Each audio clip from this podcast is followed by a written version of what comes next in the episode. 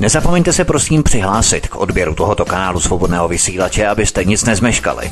youtube.com/c/Radio SV Studio Tapin Radio. Dejte si prosím odebírat tento kanál kliknutím na červenou ikonku v horní pravé části obrazovky s nápisem odebírat a zaškrtněte také symbol zvonečku, abyste byli informovaní o nahrání každého nového pořadu. Tím také nepřijdete o čerstvé premiéry a rozmanité kauzy, které můžete dále sdílet na sociálních sítích. Příjemný, krásný, dobrý večer, dámy a pánové, zdraví vás Vítek, posloucháte svobodný vysílač ať na našem živém streamu, přímo v živém přenosu, v premiérovém vysílání, anebo na YouTube, youtube.com/c/Radio SV Studio Tapin Radio, na všech platformách, ať nás posloucháte na počítači nebo na mobilním telefonu, na jakémkoliv vašem zařízením elektronickém. Vás vítáme a zdravíme, přejeme hezký večer a dobrý poslech. Jak trpí rodiny těch, které justiční mafie poslala nezákonně do basy? Olga Brůčková se svou rodinou zakusila otřesné zkušenosti s tím, jak pracuje česká justice, tedy státní zástupci, soudci, soudní znalci a policie. Křivdy, které se odehrávaly před listopadem 1989, se dnes přetavily v křivdy systémové. Proto se Olga Brůčková rozhodla založit spolek Rodiny obětí české justice. Díky spolku se spojily matky a rodiny, které si s justičními orgány zažily své. Justiční zločiny a odsuzování nevinných totiž neničí pouze nespravedlivě odsouzené, ale zasahuje celé jejich rodiny. Psychicky je vyčerpává a finančně zrujnuje. Nenadarmo se advokátům obhájcům přezdívá obchodníci s nadějí. Jaké jsou zkušenosti Olgy Brůčkové a detektiva Zbyňka Prouska s arrogantním chováním soudců? Co zažili oni i další rodiny ze strany povýšeneckého jednání státních zástupců? Jaké jsou jejich zkušenosti se selektivním sbíráním důkazů nedotknutelné policie s celkem jasným zadáním? Platí v Česku spravedlnost pouze pro vybranou kastu privilegovaných osob a za kolik se dá u nás koupit? Právě o tom bude dnešní program na svobodné vysílači, u kterého vítám zakladatelku spolku Rodiny obětí české justice a detektiva lovce šmejdů Zbyňka Prouska. A já už vás tady vítám. Paní Brůčková, vítejte na svobodné vysílači. Hezký večer. Hezký večer vám všem. A Zbyňku taky vítej. Hezký večer. Také vás všechny zdravím. Hezký večer. My samozřejmě ještě předešlu na začátku budeme rádi, milí posluchači, pokud budete mít nějaké postřehy, náměty, návrhy nebo i otázky či vlastní zkušenosti. Pište prosím do komentářů v pořadu na kanále YouTube. Případně pokud budete chtít u nás vystoupit na svobodné vysílači, napište na mou e-mailovou adresu uvedenou v informacích tohoto kanálu YouTube, případně v sekci studia na mateřském webu svobodného vysílače. Za jakoukoliv vaší reakci budeme velmi rádi. Mnoho z lidí, kteří na vlastní kůži nezažili, jak vypadá průběh soudního řízení, práce policie, jednání státních zástupců a některých soudců, tak má pocit, že v Česku žijeme v právním státě a když se občan obrátí na české soudy, dostane se mu spravedlivého zacházení a procesu. Jde o lidi, kteří neposlouchají svobodný vysílač, ti už samozřejmě vidí své naši posluchači. Ovšem vítáme tu třeba ty posluchače, kteří třeba na náš YouTube kanál narazili poprvé a poslouchají nás poprvé, zavítali k nám. Paní Brůčková, co byste řekla takovým lidem, kteří jsou přesvědčeni o tom, jaký je u nás skvělý právní stát, jenom s několika kosmetickými nedostatky, které se přece vyskytují v každém sebedokonalejším systému, to oni velmi rádi tvrdí, aby trošku jaksi nějakou chybu přiznali, ale ne příliš velkou, ale že ty trhliny jsou skutečně systémového charakteru, protože víme, že si tý hladovému nevěří. Jak byste v úvodu dnešního pořadu vyvrátila takový mýtus? Řeknu vám to asi takhle. Já jsem patřila k těm lidem, kteří nahlíželi na to, že zde je právní stát a že se každému dostane spravedlivého procesu. Věřila jsem. Do té doby, než jsem byla přímým účastníkem soudního jednání. A jak jsem předesílám, poprvé jsme stáli jako rodina u soudu. Nejdřív jsem měla pocit, že tomu vůbec nerozumím, co se kolem mě děje. Byla jsem zmatená. Až později, když přicházely další jednání, jsem zjistila, že se vlastně kolem mě děje něco, co není v pořádku. Přišla jsem na to, že vlastně policie pracuje tím, že manipuluje s důkazy, aby dosáhla nějakých aby dosáhla doplnění své tabulky, aby byly úspěšní. A vlastně to, co vy tam říkáte, u soudu nikdo neposlouchá, důkazy se nepřijímají nebo zamítají. Já jsem byla naprosto zděšena. Když skončil první soud, říkala jsem si, dobře, odvoláme se. A to jsem byla v šoku, protože jsem měla pocit, že jsem účastníkem divadelního představení, které se kolem mě děje a nemohla jsem do něj zasáhnout. Přece jenom máte nějaký pocit, že soud je instituce, máte úctu a s vírou se obracíte na předsedu Senátu a čekáte, že se bude dít něco ve prospěch vás. Bohužel opak je pravdou. A tak jsem statečně s celou rodinou podala odvolání k vrchnímu soudu. Vydali jsme neskutečné množství finančních prostředků na právníky, kterým říkám obchodníci s nadějí. A u vrchního soudu jsme dostali větší ránu a pak už jsem věděla, že je zle. Vy jste nadnesla, tak trošku načrtla ten váš příběh. Vy nám ho samozřejmě porozprávíte, protože mnozí posluchači nebo většina našich posluchačů nevědí, o co jde v souvislosti s vaším případem a s případem, který se týkal vaší rodiny. Nicméně všeobecně lze říci to, co jste nadnesla, že v právní stát v České republice můžeme jenom těžko hledat. Ať se jedná o její patra od okresu přes kraje až po vrchní či nejvyšší soud, případně ústavní soud. Zbyňku, ty máš také své zkušenosti.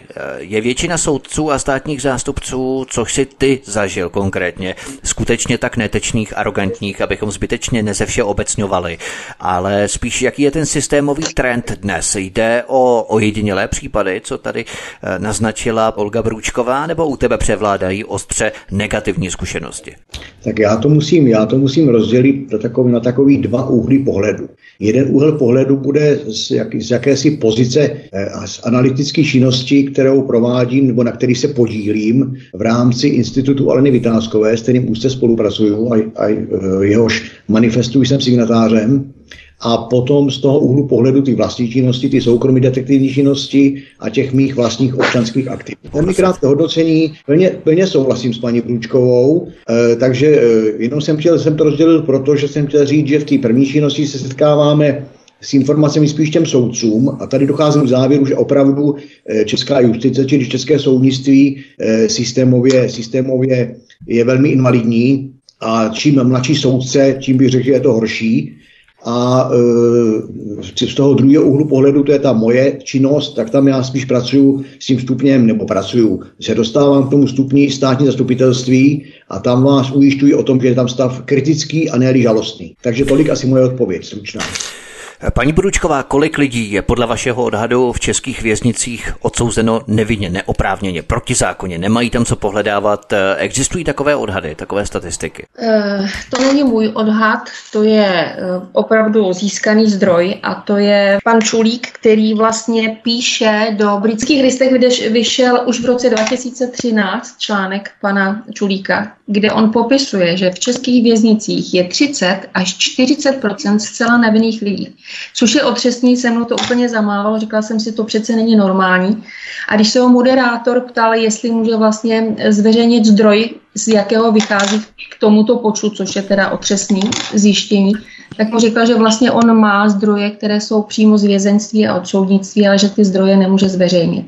To znamená, že soudy jsou si vědomi, že odsuzují nevinné a je jim to v podstatě úplně jedno. A když to řeknu, já se vrátím na ten začátek, já jsem vůbec netušila, že vlastně takové vězeňství a soudnictví je jeden velký biznis. A to jsem pochopila ve chvíli, kdy vlastně za tím člověkem se zavře brána věznice a stává se vlastně výdělečným prostředkem pro ty lidi, které jsou k tomu systému, což jsem vůbec nikdy netušila. 30-40% je přece jenom velké číslo i pro otrlého posluchače svobodného vysílače. Někomu se to může zdát nadhodnocené, ty zdroje, ze kterých pan Čulík vychází, nám samozřejmě známé nejsou, ale pokud z toho budeme vycházet, zkusme si rozdělit ten biznis. Pro koho je to přesně biznis? Kdo je členem v tom systému, pokud se za tím vězněm zavřou brány vězení? Jakým výdělečným prostředkem se stává a pro koho konkrétně? Tak samozřejmě vězení je levná pracovní síla. Za druhé věznice čerpají dotace, z kterých potom jakoby podle počtu vězňů mají peníze. Je to zdroj příjmů pro spousta zaměstnanců a řekněme si, i v tom vlastně vězeňství, v tom vězení pracují lidé, mnohdy i rodinní příslušníci. Je to prostě obrovský biznis a dneska se vlastně dostává na toho vězně dotace od státu. A když se zmíním ze zdrojů, který jsem zjistila, takže vlastně jeden vězeň stojí 1200 korun na den. A už jsem se zmiňovala o tom, že když se to znásobí k počtu 21 tisíc vězňů, kteří jsou v našich věznicích, a počítejme, že těch 30 až 40% dle pana Čulíka můžou být nevinní, nebo jsou tam za trest, který nemá takovou hodnotu, tak je to otřesné zjištění. A když se to propočítá, tak na jeden den stát vlastně poskytuje z našich jakoby daní 25 milionů korun. Umíte si to představit? A kolik těch vězňů je výdělečně činných, aby si sami za sebe dokázali nějaký ten poplatek zaplatit. A ještě se tady musím zmínit o jedné věci, a ta teda tu považuji. V těch věznicích jsou kantýny. V kantýnách jsou nejdražší potraviny, které neseženete ani v nejdražším šváru. A kdo je má platit? Ty vězni, kteří nemají peníze? Tak to jsou otázky, které jsou rozhodně k zamyšlení. My se to bavíme o 30% vězňů, kteří jsou uvěznění nevinně anebo na základě nedostatku důkazů. Zkusme naťuknout nějaký exemplární příklad těch vězňů, kteří byli odsouzeni nevinně. Například Romana Šefčíka, který byl osvobozený až po 30 letech. Proč? Co se tam přihodilo? Pan Šefčík byl odsouzen za něco, co neudělal v začátku. Já jsem tu kauzu detailně nestudovala, ale vím, že spolupracuji se spolkem Šalamoun, takže o tom vím, že byl odsouzen za něco, co se přiznal v nějaké situaci, pak to odvolal. Nicméně seděl strašně dlouhý léta. A přesto, že se snažil o spousta obnov, nebylo mu spravedlivého procesu jakoby dokonáno. Takže on vlastně měl ukončit vězení po, já nevím, asi 20 letech a pak zjistili chybou systému, že vlastně mu byla nařízená kdysi nějaká ústavní léčba. Tak namísto, aby ho propustili, tak ho ještě na další roky poslali na nějaké léčení. Umíte si to představit? Ten člověk vylezl po 30 letech a přesto se všechny spolek Šalamoun snaží o jeho očištění jména, o vrácení procesu, ale kde zůstalo těch 30 let v tomto systému, v kterém on vlastně musel žít. A to neříkám o tom, co se mu tam dělo za věci. Já jsem četla o něm v Reflexu článek a můžu vám říct, že jsem z toho byla tak konsternovaná, jak je vůbec možné v tomhletom státě něco takového dopustit. Je hodně takových osob, kterým byl upřený spravedlivý soudní proces. Zmiňme třeba jméno Martina Fabiána a dalších. Přesně. Martin Fabián, to je úplně exemplární případ, říkám, nemohu se pouštět do nějakého hodnocení, ale za to, za co on byl odsouzen, jako když si vemu z lidského hlediska, že vlastně bez důkazů, bez jakéhokoliv svědectví, že někde poskytl někomu alkohol a ten člověk následně na to umřel, ale nejsou na to žádná svědectví a dostane 15,5 roku. A pozor, tenhle člověk je neslyšící a on měl proces u soudu a nebyly mu zajištěny základní spravedlivé podmínky, protože ten člověk je vlastně neslyšící a neumí znakovou řeč. A když odmítl znakovou řeč, a takže byl postaven do situace, kdy měl odzírat, ale umíte si představit soudní jednání, které trvá několik hodin, aby člověk byl schopen odezírat, a myslíte si, že soudce bude celou tu dobu i svědci budou přímo mluvit k němu, aby dokázal odzírat. To znamená, že on po většinu toho procesu vůbec nevěděl, co se kolem něj děje a nemohl reagovat. A to já považuji za absolutní selhání vlastně spravedlivého procesu. A proto jsme psali i za Martina Fabiána, nejen jako my, spolek Rodiny obětí české justice, ale myslím, že nás bylo mnohem víc. A myslím si, že i paní Vitásková s institutem se přidávala. Psali jsme paní Benešové, aby vlastně podala stížnost na porušení zákona, protože tenhle případ je exemplárně nespravedlivý. A to nemluvím o spousta dalších. My jsme probrali několik osob, které byly odsouzeny protiprávně, případně vlivem nedostatku důkazů. Paní Brůčková, začneme u vás, protože založením spolku Rodiny obětí české justice předcházela událost, která vás k tomuto počinu přivedla. A to je kauza, která se přímo dotkla vás a vaší rodiny. Váš syn Petr Brůček byl označený jako člen organizované skupiny a na tom základě byl obviněný, obžalovaný a nakonec odsouzený k dlouholetému vězení 18 let. za čin, kterého se nedopustil. Jenomže ten případ měl řadu obrovských trhlin a dostáváme se právě k meritu věci, které jste načala už úplně na začátku v tom samotném úvodu. Jak jsem naznačoval, že vlastně mnozí posluchači nevědí, o čem jste přímo mluvila na začátku našeho pořadu. Třeba to jeho křivé označení jako člena organizované skupiny pronesl sám pachatel, který sám měl vykonat vraždu několika osob. Takže jakou může mít asi váhu tento pachatel a tvrzení tohoto pachatele, který označil právě Petra Brůčka. Přesto byl Petr Brůček odsouzený. Můžete nám ten váš příběh povyprávět, o co tam vlastně šlo, abychom pochopili vůbec podstatu, co předcházelo založení toho spolku Rodin obětí české justice? Takže vlastně můj syn byl vlastně vtažen do situace, kdy se stal členem organizované skupiny. A jednalo se o to, že měl na Slovensku svého kamaráda, mladého kluka, který měl těsně po škole a ten měl kamaráda na Slovensku, který tam někde prodával drogy a potřeboval prostě zmizet ze Slovenska, takže ho ten kamarád poprosil, že by bylo fajn, pokud by tomu kamarádovi pomohl zařídit vycestování, zda nemá nějaký zdroj.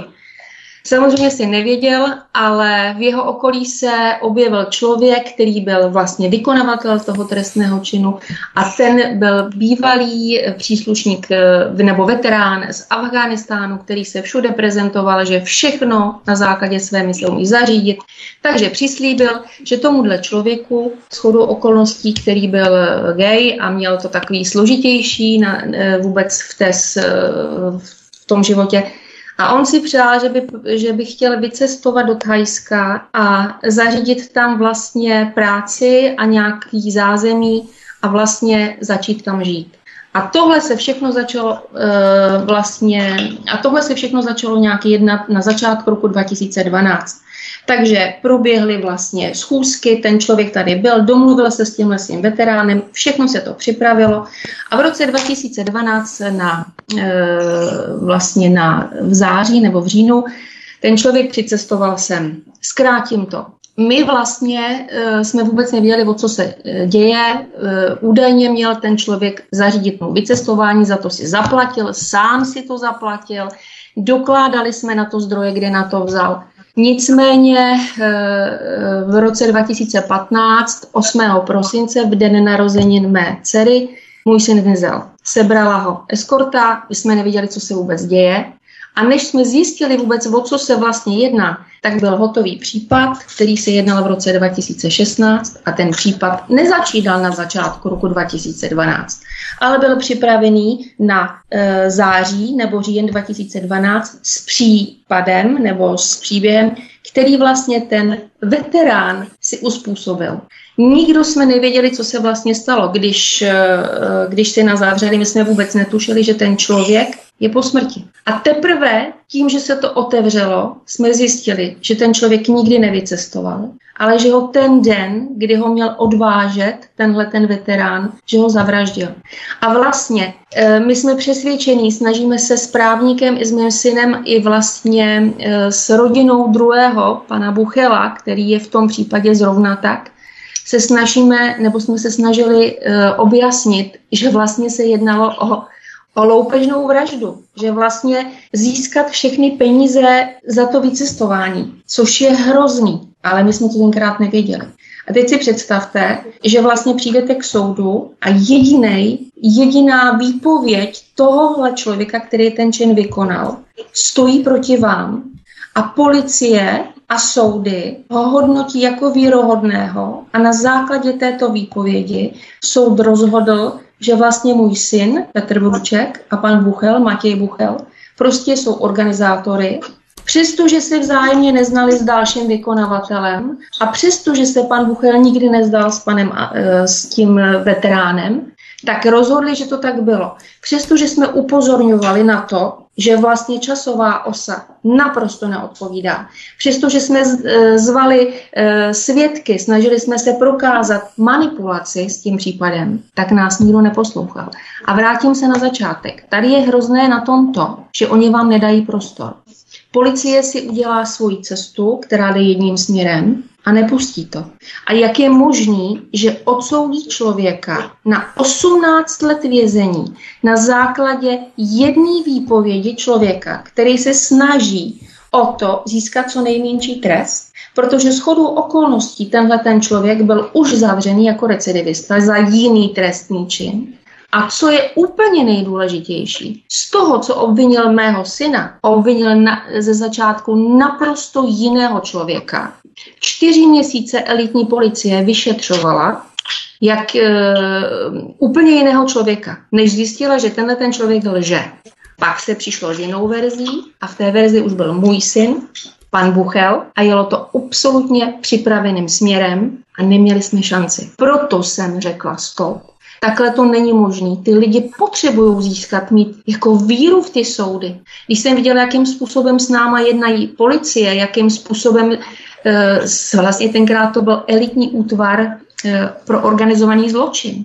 Upozorňovali jsme na to, že přesně tenhle ten útvar v té době už vyšetřovali za to, že, jestli si vzpomínáte na advokáta Cypríše, který si je nahrál, jakým způsobem se domlouvali v těch případech. A tyhle ty lidi vyšetřovali případ mého syna. Snažili jsme se to u soudu protlačit, ale soudce jakoby neslyšel. A teď to zkrátím. Můj syn je prostě zavřený za něco, co neudělal. Snažíme se 5 let ho dostat ven, snažíme se o obnovu. Situace je vážná, protože obnovy se nepovolují. Tak, jak jsem říkala v parlamentu, z 520 žádostí o obnovu bylo 5 povoleno, ale z těch 5 si ještě 2 lidé našli svého vlastního pachatele a suplovali práci policie. Znamená to, že pokud rozhodne soudce o trestu a my ho prosíme, aby přehodnotil tím, že mu dáte nové skutečnosti a důkazy, tak vy ho vlastně po něm chcete, aby uznal svoji chybu. A jak jsem zjistila, oni nejsou schopní uznat chybu, oni nejsou schopní sebereflexe.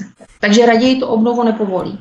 To znamená, že vy jdete k obnově, Ano, dopovězte, Vy jdete k obnově, přinesete nové skutečnosti, soudce obnovu nepovolí, vy přijdete o ty nové skutečnosti, které už příště nemůžete použít a vy se vlastně dostáváte do kolečka, že nemáte šanci, aby se váš případ vrátil zpátky. A proto, jestli ještě můžu, jsme se rozhodli a v současné době jsme zveřejnili petici na změnu trestního zákoníku a trestního řádu, aby se změnila v zákoně ta změna, aby už o obnově nerozhodoval soudce, který dříve rozhodl, ale aby byl sestaven specializovaný senát, který se bude obnovami zabývat. A při skutečnostech nových, který teda ten obviněný nebo ten odsouzený podá, aby oni sami zvážili, jestli souvisí s meritem věci, jestli jsou natolik důležité, aby se ten případ otevřel. A bez podjatosti a nezávislosti vlastně, nebo v té nezávislosti, rozhodl o tom, zda tomu člověku dá šanci otevřít případ. My jsme se seznámili se základní osou vašeho příběhu a potom budeme pokračovat dál po písničce. Zakladatelka a předsedkyně spolku Rodiny obětí české justice Olga Brůčková a detektiv a lovec šmejdů Zbyněk Prousek jsou hosty u nás na Svobodném vysílači. Zdraví vás Vítek od mikrofonu, přeju hezký večer. Máme po písničce, vítám vás opět zpátky, milí posluchači, od mikrofonu vás zdraví Vítek, posloucháte Svobodný vysílač, našimi hosty jsou zakladatelka a předsedkyně spolku Rodiny obětí české justice Olga Brůčková a detektiv a lovec šmejdů Zbyněk Prousek. My jsme se před písničkou seznámili se základní osou příběhu syna Olgy Brůčkové, Petra Brůčka, který je zavřený, který je ve vězení protiprávně. Dostáváme se tedy k soudu, k samotnému soudu, který probíhal na ten následný proces. Jaká byla praxe, když jste přišli k tomu soudu? Jak probíhal ten samotný soud? Protože policisté, státní zástupci a soudci jsou hodnocení podle počtu případů, takže spravedlnost tam asi příliš nikoho nezajímá. Jak to probíhalo tady, pokud bychom to mohli nějak v kostce charakterizovat? Vrátím se k tomu krajskému soudu. Jak jsem zmiňovala, netušila jsem, nevěděla jsem a já jsem byla jenom svědkem a a budu mluvit za sebe jako za člověka, který se u soudu nikdy neocitl a nemá té zkušenosti.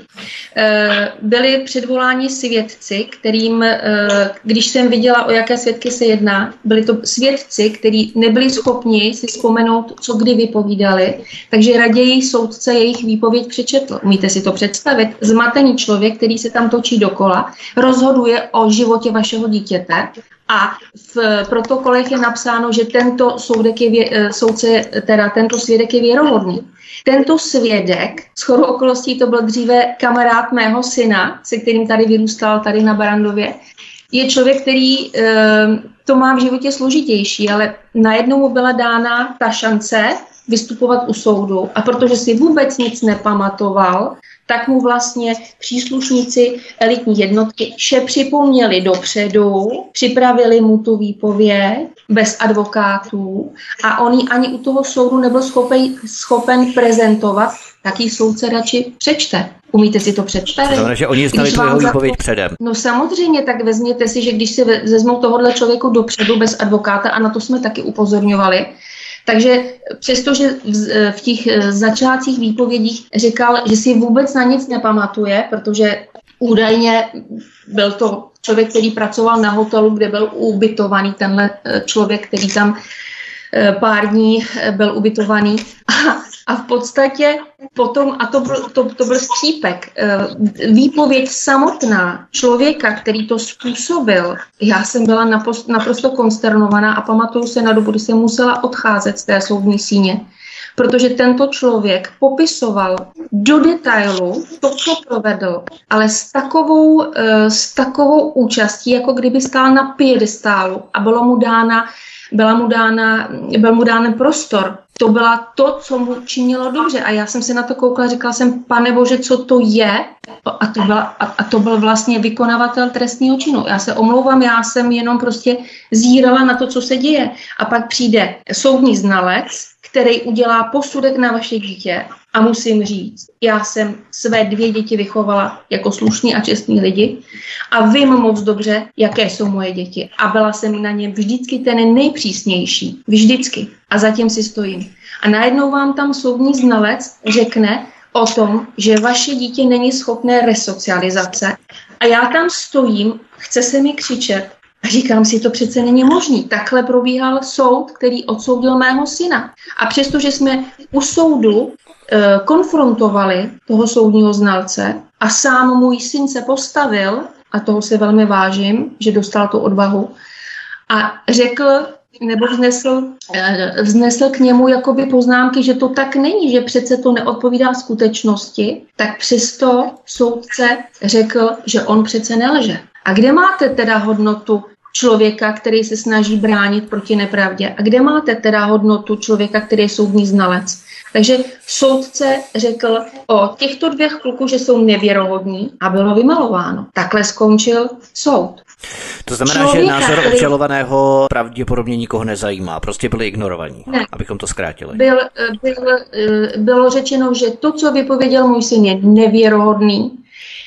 Přestože jsme upozorňovali, že se ten případ nezačal v září, že už vlastně tyhle indicie ušly od ledna, přestože se upozorňovala na nějaké věci, přestože jsme se snažili toho svědka, který byl první označen, dostat k soudu, tak nikdy nebyl předvolaný anebo odmítl vypovídat. Proč? Asi se bál.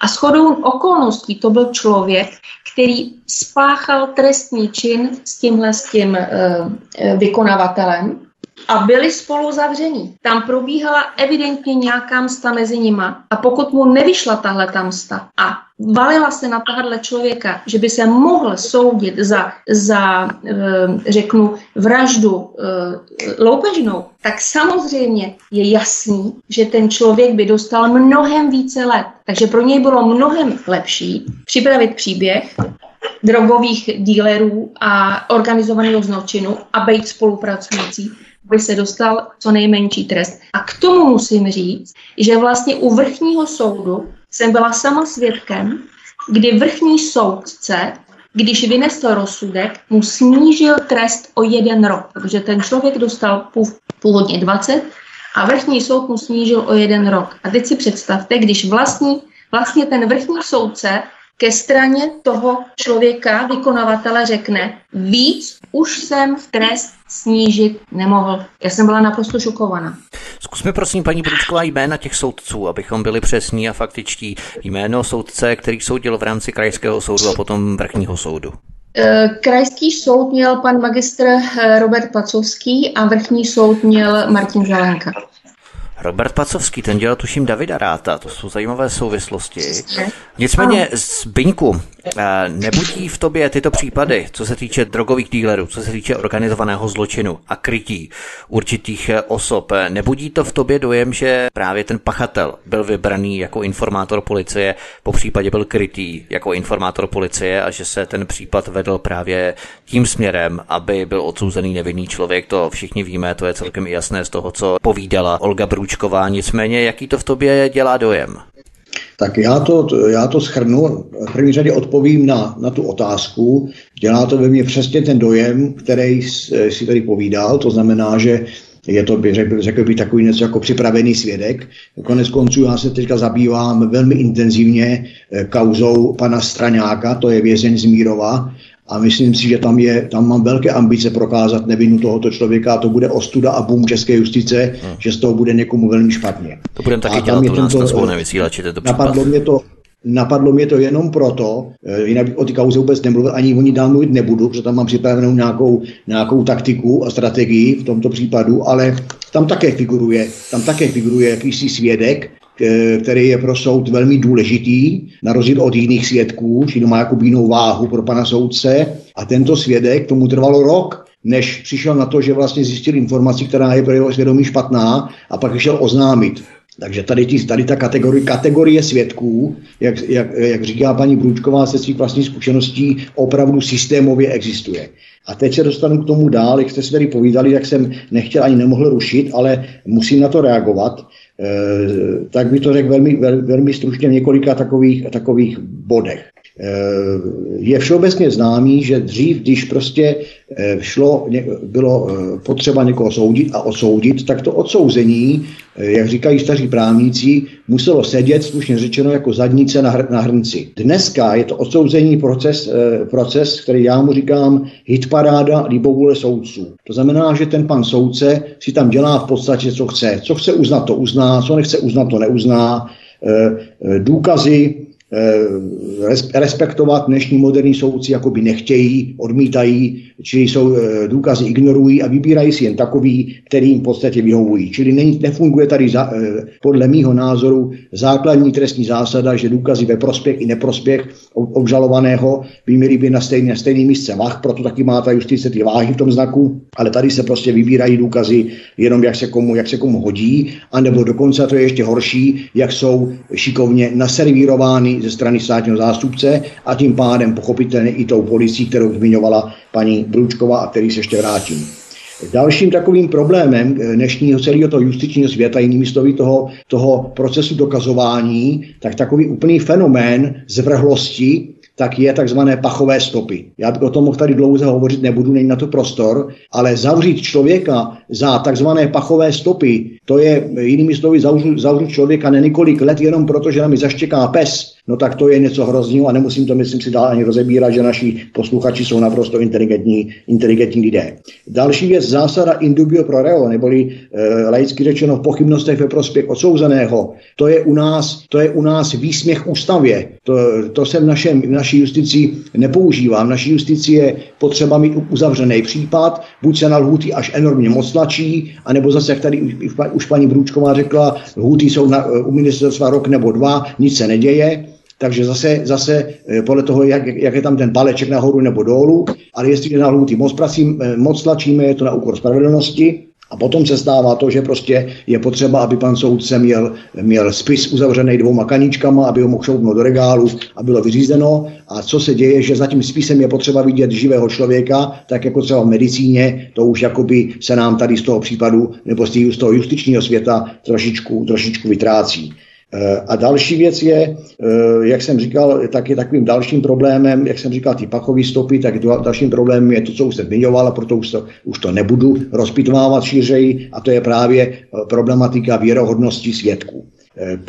Potom dalším takovou kauzou, ale problémem, který tady paní Brůčková zmínila, tak je problém takzvaných soudních znalců. O tom bychom zase tady mohli ze široka více či méně hovořit dlouze, není k tomu prostor, ale dovolím si tvrdit, že problematika soudních znalců je jedna z nejpalčivějších problematik českého justičního světa. A to zase do plusu i do minusu. Takže soudní znalci je obrovská výzva pro naše zákonodárce a právě pro tu oblast změny trestního řádu a trestního zákoníku, kterou tady taky moje kolegyně řečnice paní Brůčková říkala. Další poznámku, kterou jsem si udělal z vašeho rozhovoru, je práce policie. Prosím vás, já si dlouhodobě, a to právě na kauzech Šmejdi a na kauzech mělnické policie, ale i některých jiných právě prvků z té analytické činnosti v rámci Institutu Aleny Vitáskové, čím dál více a více tvrdím, že policie v tomto státě už nemá s pojmem spravedlnost takřka nic společného. Pouze čest výjimkám, ale o výjimkách v tomto pořad není. Já si myslím, že naše policie ovládaná klientelismem, ani ne tak korupcí, protože tam se jedná o nějaké peníze, ale tady naše policie ovládaná klientelismem a mnozí policisté tomu slouží. Takže máme takové dvě kategorie policajtů. Jedni, co jsou plně už ovládaný tím klientelismem a druhý, který jsou takový, řekl bych, čekači na výsluhu, že oni si tam odsedí těch svých 15 let, já tomu říkám policejní odkladači, oni už když to přijímají, tak to odkládají, nebo to vůbec nepřijmou a prostě čekají, až dožijí 15 let v těch svých papučkách a potom mají výsluhu a odchází do civilu. Ale zase za tou jejich činností nevidíme bohužel tu spravedlnost a nevidíme toho člověka. Tím se dostáváme v podstatě i k tomu, že se na mě obrací dneska strašný kvant lidí, co se nedá absolutně zvládat, a nejenom na mě, ale i právě třeba na institut paní Vitáskové. A jakoby z toho cítíte tu systémově z toho cítíte to, že ti lidi dneska víc věří nějakým detektivům, nějakým organizacím, spolkům, nadacím, než aby věřili policii nebo justici. Vůbec průzkum, který jsem některé nedávno četl, tak je, že důvěra v českou justici je žalostná a já se k tomu v podstatě přikláním. Takže to je taky taková moje další jakoby poznámka na to, co jste tady spolu rozebírali. Když jsem mluvil o ty problémy, pachový stop nebo vůbec dokazování, kde teda doména je pachová stopa, anebo věrohodnost svědka. Potom jsem tady zmiňoval takový další palčivý problém právě ty soudní znalce. Tak naroveň postaveným problémem a řekl bych takovým dokonce zásadním problémem, nebo nadzásadním problémem, když to řeknu v uvozovkách, tak je problematika obnovy řízení. Paní Brůčková to tady taky zmiňovala, já to jenom tady vypíchnu.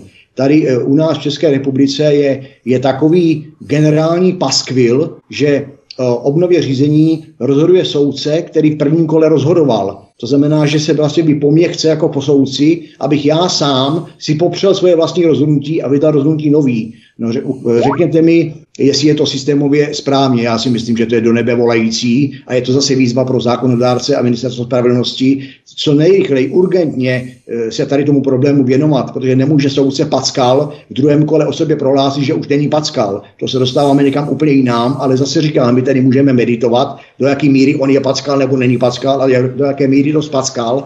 Ale musíme zatím vidět člověka, jestliže nám na Mírově sedí někdo 6 let, 8 let, 10 let, jenom proto, že někdo něco spackal, tak tady se dostáváme někam úplně jinam. A i kdyby tam seděl 2 dny, tak je to problém, na to, když tam sedí 6 nebo 8 let. Takže já si myslím, že můžeme tady v té části debaty nebo v našem povídání dojít k takovému závěru, který já prosazuju názorově, a to je, že českým soudům věří jenom ten, kdo se před ně nikdy nedostal. A malinko to ještě opravím, českým trestním soudům věří jenom ten, kdo se před ně nikdy nedostal, nebo kdo neměl s těmito soudy co dočinění. Zase říkám, čest výjimkám, ale o výjimkách tento pořad není. Takže tolik asi moje stručná reakce. Jak Zbyněk Prousek nadnesl, my tady můžeme meditovat o tom, jakým způsobem pracuje česká justice, jak když se člověk dostane před ten samotný soud, jak funguje, jak k němu přistupují státní zástupci, soudci, soudní znalci a tak dále, včetně tedy policie.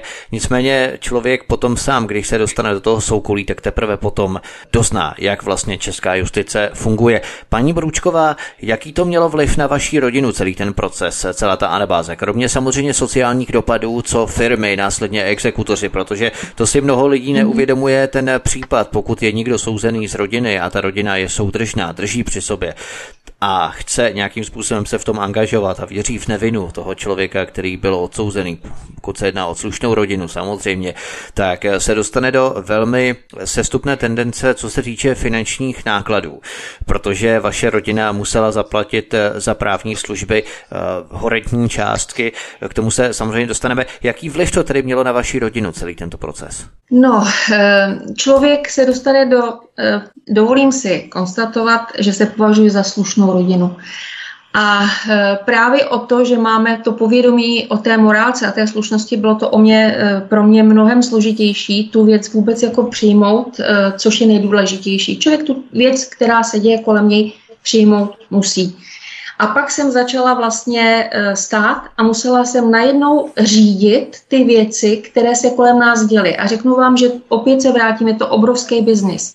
Člověk, který se ocitne za zdmi věznice, je lustrovaný, jaký má majetek a při první možné příležitosti vám ho obstavějí. A pokud nemáte funkční rodinu, která se o všechno stará a hlídá jakýkoliv exekuci, dostanete se absolutně do soukolí, sežerou vás exekutoři a za jednu malou pokutu, kterou jste před x lety nikdy nezaplatili, vám jsou schopni sebrat veškerý majetek, pokud to nehlídáte.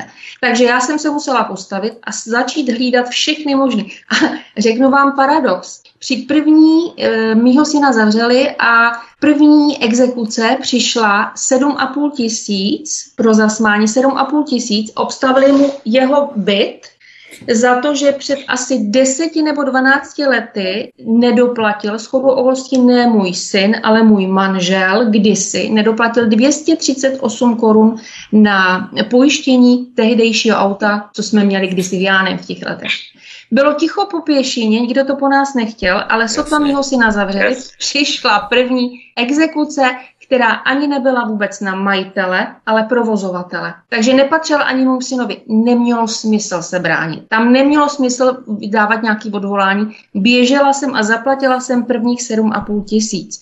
To byla první, kdy mu obstavili majetek. A potom, když vlastně skončil ten soud, na koho si myslíte, že vlastně se navalila náhrada škody teda tomu poškozenému? Samozřejmě na mého syna, protože on jediný měl majetek. Protože vykonavatel žádný neměl, protože druhý vykonavatel byl natolik rychlý, že to přepsal na svoji přítelkyni a my slušní, hloupí jsme zůstali tak, jak jsme a obstavil se majetek mému synovi. Snažila jsem se proti tomu bojovat, že jsme nevinní, že nebudeme platit náhradu za člověka, co něco způsobil, přesto nám nic jiného nezbylo a my jsme to museli zaplatit. My jsme museli zaplatit náhradu škody, aby mému synovi nezabavili veškerý majetek. Umíte si to představit? A teď si vezměte, že mu zavřeli, zkrachovala mu firma, zabavili mu veškeré finanční prostředky a začali jsme platit právníky. Platíte, běháte, snažíte se. Ta rodina se dostala do absolutní prostě platební neschopnosti. Jenom ve víře, abychom toho kluka dostali ven, protože jsem řekla, že to nemůžu nikdy vzdát.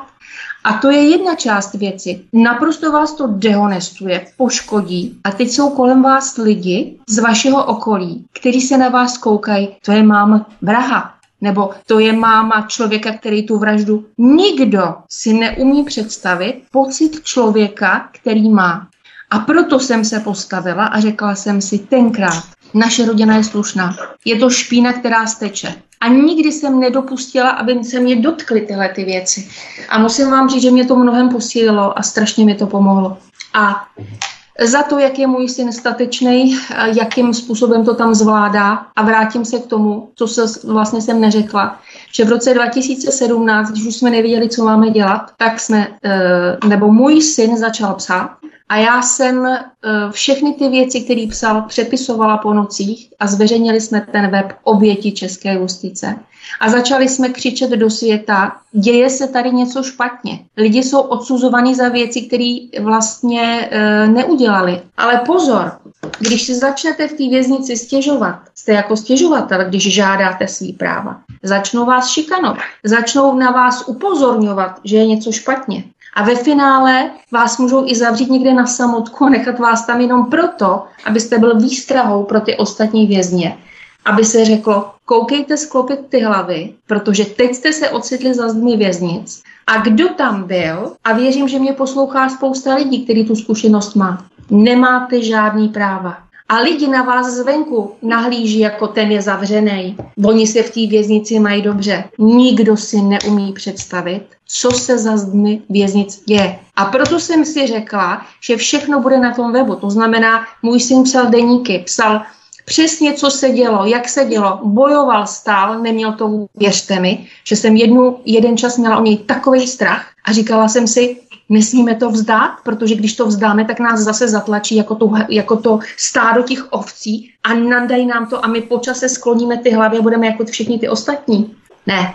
A musím říct, že můj syn, přestože byl zavřený za takhle hroznou věc, stál a držel tu železnou bránu za nás, za všechny. A on nás v té první fázi podržel, než já jsem se vzpamatovala, dokázala jsem vůbec fungovat. A pak jsem se postavila já a teď to tlačíme za celou rodinu. Tím chci jenom říct, že soudní systém vás absolutně sestřelí, zbaví vás majetku, vy si odsedíte nějaký trest a stáváte se dlužníkem státu za své odsouzení. V našem případě považuji, a jsem o tom přesvědčená, udělám všechno proto, za nespravedlivý odsouzení. Vylezete po x letech, pokud se vám nepodaří obnova, o kterou se strašně snažíme, a vylezete a vlastně co vás čeká. Opustili vás všichni nejbližší, protože systém je odehnal. Nemáte žádný majetek, máte v kapse 500, kterou dostanete na cestu, ocitnete se venku. Ten systém vás vůbec nepřipraví na nějaký život venku. Ten systém vás nenapraví. Ten systém vás zdegeneruje, naučí vás jenom nenávisti, jenom zlobě. Takže o nějaký resocializaci, o kterých hlásají soudní znalci, je to prostě výsměch tomuhle všemu. A ještě řeknu, a to považuji za důležitý, ta policie vůbec, která jako ty případy vyšetřuje, je vůbec člověk nezajímá. Je vůbec nezajímá nějaký lidský příběh nebo pravda. Je jenom zajímá, aby byli úspěšní, aby měli tu tabulku vyplněnou, aby byli fakt jako skvělí, protože za to se přece rozdávají frčky. Bráníš se? Jako chceš to? Ne, bude to takhle, protože my jsme řekli. A to je právě na tomto zrůdný, že ten systém je takhle nastavený. Oni se to dopředu připraví. Jsou schopní, když nemají důkazy, tak jsou schopní říct, my se domníváme a postavit vaše odsouzení na křivé výpovědi člověka, shodou okolností člověka, který křivě vypovídá i v jiných kauzách a zde se dotknu, tenhle člověk vypovídá i v kauze Metropolitního spořitelního družstva. Když jsme na to upozornili u vrchního soudu, tak nám bylo pomalu divné vyhrožováno, ať jsme ticho. Protože přece se nemůže tenhle ten svědek znevěrohodnit, když se jedná tady o nějaký obrovský podvody. A jak jsem zjistila, tenhle člověk vypovídal i křivě v jiných kauzách. A teď mi řekněte, jenom díky tomu, aby ten člověk nebyl prohlášený za nevěrohodného, tak se radši odhodí 2 životy mladých nevinných lidí, jenom aby to prošlo. Je tohle v pořádku? Co to je za stav? Já prostě tu nespravedlnost vnímám takhle a je to pro mě velmi složitý. Vy jste uvedla skutečnost, že na právní agendu, na právní služby jste byli nuceni vynaložit velké horentní sumy. Jak je to vlastně s obhájcem, advokátem obhájcem, který může být obviněnému přidělený ex ofo? To jsou většinou nezkušení právníci, kteří se neuchytili v tom komerčním sektoru, v té komerční sféře, že jste platili za služby komerčních advokátů, takzvaných obchodníků s nadějí. Ti to v podstatě nesplnili tu úlohu, kterou měli. Takhle.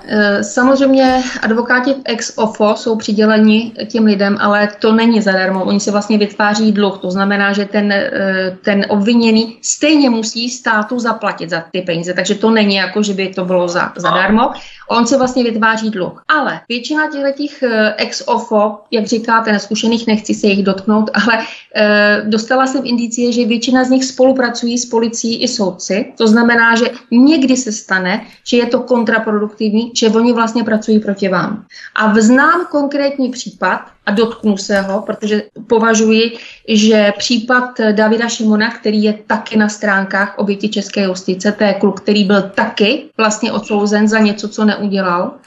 A jediný důkaz, který vlastně mohl použít u soudu, mu tehdy jeho ex-ofo advokát poradil, aby ho nedával, tak on to nepodal, čímž o něj přišel. A já si myslím, že to byl jediný důležitý důkaz, který by prokázal jeho nevinu. A takhle pracují, já si jich opravdu nechci dotknout. To jako, já neříkám, že všichni jsou stejní, ale většina z nich může pracovat jak pro policii a že je to vlastně propojený. A komu máte věřit? Tak se radši obrátíte na člověka s tím, že mu budete platit, velmi velké peníze mu budete platit. To je boj s tím, abyste to vůbec zvládli. A já, kdybych neměla tenkrát svého bývalého manžela, který tyhle ty služby zastřešoval, tak já už nemám dneska ani byt. A věříte. Ale nejhorší na tom je, že vlastně vy ani nemůžete věřit tím právníkům, protože většina z nich nestuduje ty spisy tak, jak mají. A kdybychom my jako rodina, já, můj syn a moje dcera, jsme neleželi ve spisu a kdybychom nevytvořili, nebo kdyby můj syn sám nenapsal časovou osu případu, na které je jasně vidět, jak to celé bylo, že to nemohlo zapadnout, že tam jsou prostě trhliny. A ten případ, nebo ten rozbor jsme vlastně předložili Ministerstvu spravedlnosti, Nejvyššímu státnímu zastupitelství. Dovolili jsme si ho poslat i panu Pacovskému k soudu, k obnově, protože vlastně pan Buchel si v tomto případě už v únoru podával obnovu. Byla jsem účastna. A já jsem tam poslala tenhle rozbor a žádala jsem pana soudce, aby si ho nastudoval, že je natolik zásadní pro oba, aby se ten případ otevřel. Ale obnova proběhla tím způsobem, která byla ještě, bych řekla, mnohem, teď hledám to slovo, no prostě bylo to strašný, čeho jsem byla účastna.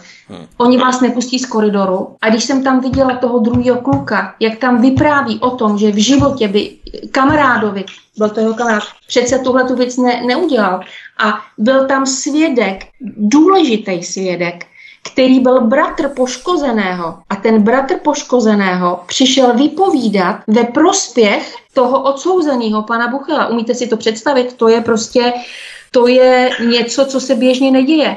Dobře, abychom se nezamotali příliš do podrobností, protože většina posluchačů asi nemá tušení, o čem přesně hovoříme. To znamená, že ty právnické služby jdou až do částek mnoha milionů korun, je to tak? Ano.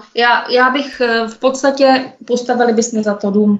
A je to hrozný, jako kdyby tenkrát mě ten můj bývalý manžel nepomohl, nevím, jak bychom to vůbec zvládali. A podívejte se, kolik peněz jsme vyhodili a kde jsme. Můj syn je zavřený, snažíme se o obnovu a až přijde obnova, kde seženeme další finance na to. Je to neskutečný boj s větrnýma mlýnama. Zakladatelka a předsedkyně spolku Rodiny obětí české justice Olga Brůčková a detektiv a lovec šmejdů Zbyněk Prousek jsou stále hosty u nás na Svobodném vysílači. Od mikrofonu a zdravý Vítek. Dáme si písničku a po ní se zamyslíme nad tím, zda se dá v České republice koupit spravedlnost. Bude to velmi zajímavé, zůstaňte s námi, hezký večer. Máme po písničce, vítám vás tu opět zpátky od mikrofonu Svobodného vysílače, vás zdraví Vítek a spolu se mnou nás naším dnešním večerním vysíláním provází zakladatelka a předsedkyně spolku Rodiny obětí české justice Olga Brůčková a s ní detektiv a lovec šmejdů Zbyněk Prousek. Zeptám se provokativně tebe, Zbyňku, když slyšíš, kolik Olga Brůčková s její rodinou utratili peněz za právní služby a stejně jim to ve finále nebylo k ničemu platné.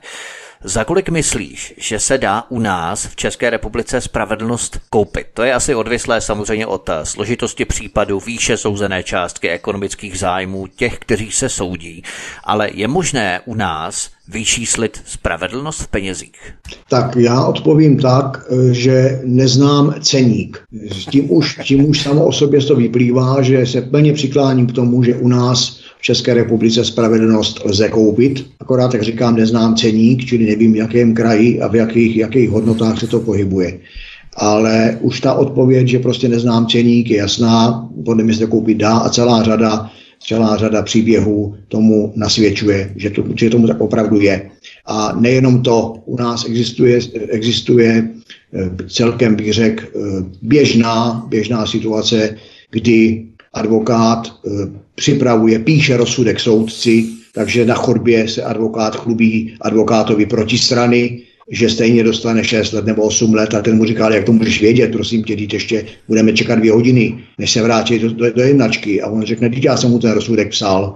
A takže to říkám takový jako příklad, který prostě je to opravdu, ten stav je velmi vážný. A já bych se ještě v návaznosti, v úzké návaznosti tedy na to koupení spravedlnosti právě vrátil k tomu, co tady paní Brůčková ze široka popisovala, tak nějak bych řekl systémově, a to je právě ta práce té policie. Já nechci opakovat, co už jsem řekl, ale je teda velmi smutný, a to slovo smutný je slabý výraz. Jo, že si musí poškození anebo nespravedlivě obvinění hledat jakoby spravedlnost sami. To znamená hledat pravýho pachatele, hledat viníka. Takže policie, která prostě ze státního rozpočtu čerpá miliony, ne-li miliardy, tak vlastně neodvádí tu svoji práci. Ona má napsáno v zákoně o policii, že je službou veřejnosti.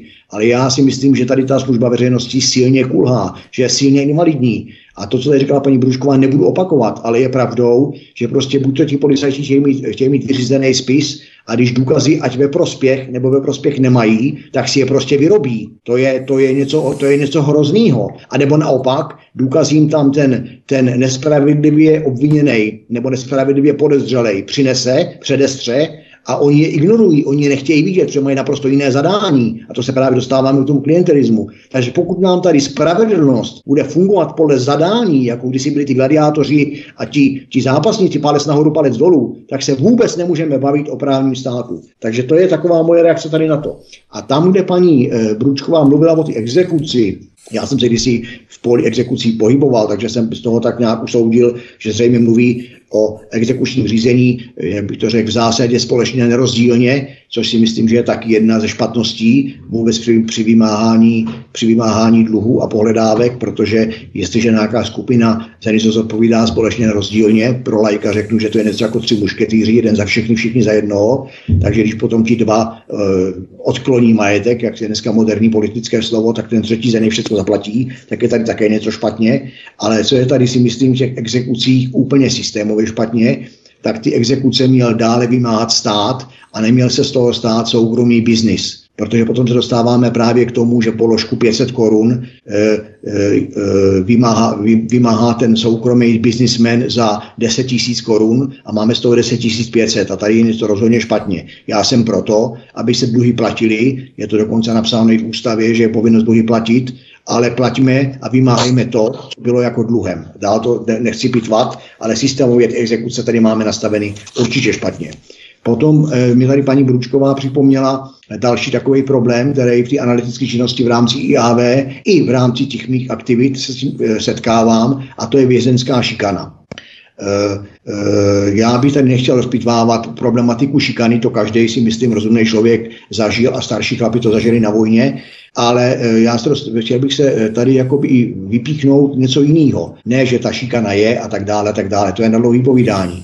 Ale že když, teda jak tady bylo už řečeno, někdo se jakoby nechce podvolit, to, že je odsouzený ve výkonu trestu vězení, ještě neznamená, že ztrácí lidský práva a je teda šikanovan, ozve se, nesklopí tu ovčí hlavičku dolů, jak je po něm žádáno a jak je jakoby moderní a dovolává se svých práv, tak se vlastně dostane se do, jak bych to řekl, až takzvané složce, jako je GIBS, Generální inspekce bezpečnostních sborů, která potom vyšetřuje třeba i toho dozorce nebo tu vězenskou službu.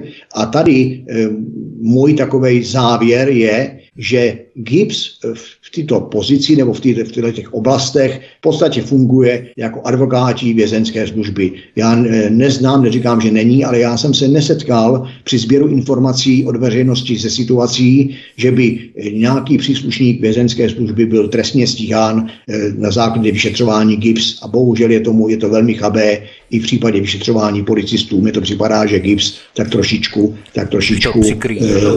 je, ano, takový zametačí pod koberec, takový házečí dek. A zase to můžeme rozlišit. Tam, kde budeme řešit případ typu Tatranka ukradená, tak tam GIBS hrdině nějakého strážmistra pro nějaký pokutový blok takzvaně udělá a vyčárkuje si ho ve všech možných systémech, aby lítaly právě ty frčky. Taky si připomeneme platy GIBSáků, to začíná na 60 000 a vejš. ale tam, kde se jedná o opravdu závažnou trestnou činnost příslušníka ozbrojeného sboru, tak tam jakoby ten GIBS nevidí, anebo zase se dostáváme až k takovému zadání, že vidět nechce. A úplně taková, co mě tady zarazilo, tak tady padlo ze strany paní Brůčkové jméno David Šimon. To jméno mi pasuje k tomu případu, který jsem tady zmiňoval. Já jenom předesílám, že v tom případu já už vidím na zákulisí takové podivné postavy, ale takže kdybych zítra někde vyplával ve vodě, tak na tom budou moji kolegové pokračovat. Ale v tom případě toho Davida Šimona, ten soud, zatím z dostupných informací docházím k závěru, že vůbec, a řekl bych snad dokonce i účelově, nerespektoval alibi tohoto Davida Šimona. Já k tomu Davidovi Šimonu nemám nastudovanou ještě zrovna tu materii, protože se zabývám teďka tím prvním člověkem, ten David Šimon je tím druhým člověkem v té kauze, tak jako paní Brůčková má dva spoluobviněné, spoluobžalované a dva spoluodsouzené, tak tato kauza je taky, jsou tam dva, ten David Šimon je ten druhý spoluodsouzený a spolusedící s tím nerespektováním alibi, ale je to tam opravdu velmi pozoruhodné a je tam pro mě nepochopitelný prostě. Ten člověk má alibi, že v době činu byl někde úplně jinde, komunikoval elektronicky s někým úplně jiným, všechno se to potvrzuje, dokonce to potvrzují Spojené státy americké, jejich orgány a náš pan soudce český to nechce vidět. Proto je takový rozsudek třeba pana doktora Libora Losy, Libor Losa, tak to je i pro laika zajímavé počtení, natož potom pro právníka. Teď to teda čtou ty právníci, my laici jsme si to přečetli a řeknou vám, že z toho vás jímá hrůza z těch názorů a postojů, protože jestliže se soudce v jednom rozsudku, on má teda moře listů, pořád opakuje, soud dovodil, soud má za to, tak já si myslím, že soud má posuzovat a soudit a nedovozovat. To prostě něco dovozovat, no nebudu to rozpitvávat. A ještě jak tam paní Brůčková říkala o tom zájmu, o ten spis těch soudců. Podívejte se, soudci všeobecně ty spisy vůbec nečtou. Já jsem tu nedávno mluvil s paní sice v občanskoprávním řízení, kde soudkyně začala jednání tím, že se omlouvá, že nestihla ten spis vůbec nastudovat, takže to tam bude nějak improvizovat. Tak když takhle začne jednání soudní, kam mimo jiné to musíme taky vidět to, když teďka pomíneme tu spravedlnost, ale ten pořad je o té spravedlnosti, ale odskočíme od ní, tak to jednání taky něco stojí ten stát, ty daňový poplatníky. Tam se sjedou svědky, proplatí se jim svědečné, tam zda toho soudce není malá a tak dále a tak dále. A paní soudkyně je nepřipravená, to znamená, ona kdyby odpoledne skolabovala a odvezla ji sanitka a přišel by tam večer lékař, který by mě operoval, by řekl, ale já nejsem připravený, já jsem si to nenastudoval, taky nechá umřít, prostě nic se neděje. To by se jí asi nelíbilo, paní soudkyni. A tak to oni dělají v běžné praxi s námi, s občany, když se dostáváme do těch soudních síní, což je podle mě rozhodně špatně. A tady uvedu pro zpestření aktivity posluchačů takový případ, že jeden můj známý, dokonce advokát, napsal v nějakém odvolání, asi na 3. nebo 4. listu odvolání, napsal doslova: kdo to dočte až sem, tak je hovado a ať mi zavolá. Napsal to tam červeně do prostředkací stránky a čekal. Představte si, že mu nikdo nikdy nezavolal. To jo. Další můj kamarád, taky shodou okolností advokát, tak ten zase si vzal sirku a za pomocí namočení do lepidla čuknul tou sirkou namočenou v lepidle na každý pravý roh několika stránek odvolání. A když se potom tomu spisu dostal, tak ty stránky nebyly ani rozlepený. To znamená, že prostě ti nadřízené orgány to vůbec nečtou a pak dojdete k takovým situacím, že třeba se dožadujete, já to zkracuju, dožadujete nějakého práva, teď mluvíte s tím třetím odvolacím soudcem a on vám řekne, no prosím vás, když už dva soudy rozhodli takhle nebo takhle, no tak ten člověk musí být jasně vinej, to já se ti tady nebudu ani trcat. No tak to si myslím, že nemá s naší spravedlností v našem státě vůbec nic společného. A poslední moje taková reakce v tomto bloku je ta, že bychom se taky měli začít zabývat, a ne my jako veřejnost, my můžeme upozorňovat, dělat veřejnou diskuzi, jak se říká tlouc a být na poplach. Ale naši zákonodárci tam nesedí za malý peníze v té sněmovně a jsou to námi volení lidi, nebudeme se teďka bavit o volbách, ale námi volení lidi z hlediska principu a měli by kopat za národ a za lid. A ne za nějakou justiční línou sebranku jenom proto, že to někomu vyhovuje. A tady bych apeloval právě na ty naše poslance, na ty zákonodárce, aby se vytvořila taková legislativa, aby tak existovala odpovědnost soudců za jejich rozhodnutí. Tady nemůžeme přece někoho, jako byl ten případ pána z Kroměříže, že ho snad za 2 roky nebo za kolik pustili, seděl původně za únos, pak se dokonce našel právě pachatel únosu, to jsme zase u těch aktivit, jo, těch poškozených, a oni ho pustí a řeknou mu buď sorry, děkujeme, nebo ani to ne, nebo promiň. To také nemůžeme jednat s těma lidma. Jestliže se prokáže, že někde sedí nevinný člověk, tak by bylo proto to prostě legálně vyměnit. Tak teď si ty, pane soudče, který jsi takhle spaskal život nevinnému člověku, půjdeš sednout místo něj a budeš tam sedět minimálně polovinu toho, co tam seděl on. Čili jestliže si někoho zavřel v důsledku svý lenosti, libovůle, nezájmu o spis, nebo tam nebyl řetězec přímých důkazů, byly tam prostě oka v tom řetězci, který nebyl jasný, a ty si takzvaně, pane soudče, dovodil, že tenhle ten člověk je zločinec, tak teď si tam běž sednout ty a zkus si to, co to je. Protože musíme pořád za tím justičním procesem vidět toho člověka, ne ty paragrafy, ty papíry, ty listiny. Ano, ty jsou tam důležitý. Navíc já jsem celý život zastával prostě právo, kázeň, pořádek, přísnost svým způsobem. Ale musí to být všechno právo, kázeň, pořádek, přísnost spravedlivá. A my se tady bavíme o tom, že tady spravedlnost není. Ty jsi, Zbyňku, nadnesl takovou docela zajímavou poznámku o tom, že neznáme ceník toho, za kolik se dá u nás v České republice koupit spravedlnost, tak já bych možná k tomu jenom dodal, že zda se dá u nás spravedlnost koupit. Tady uvedu 3 takové případy, jenom za všechny. Obvodní soud pro Prahu 1 vydal v prosinci 2001 příkaz k propuštění podnikatele a fotbalového bose Františka Chvalovského z vazby na kauci 15 milionů korun. Už v březnu 2001 byl Chvalovský propuštěný na kauci 10 milionů korun, proti čemuž se ale úspěšně odvolal státní zástupce. Chvalovský byl podezřelý, že úvěrovým podvodem připravil Komerční banku tehdy o 1,5 miliardy korun. Městský soud v Praze Chvalovského v červnu 2011, to znamená za 10 let, udělil desetiletý trest a odvolací soud ten rozsudek zrušil. Představte si to. To je první případ. A samozřejmě stíhání Chvalovského v roce 2013 zastavila prezidentská amnestie Václava Klause staršího. Druhý případ. Počátkem ledna 2006 rozhodl pražský městský soud, že stíhaný podnikatel Tomáš Petr může po složení kauce 15 milionů korun zůstat na svobodě. Petr byl v té době nepravomocně odsouzený za daňové delikty k 8,5 rokům vězení. V prosinci 2013 za ně Petr dostal souhrnný trest v délce 4 let a Petr posléze požádal o podmíněné propuštění z výkonu trestu, jemuž soudy vyhověly, to znamená byl propuštěný.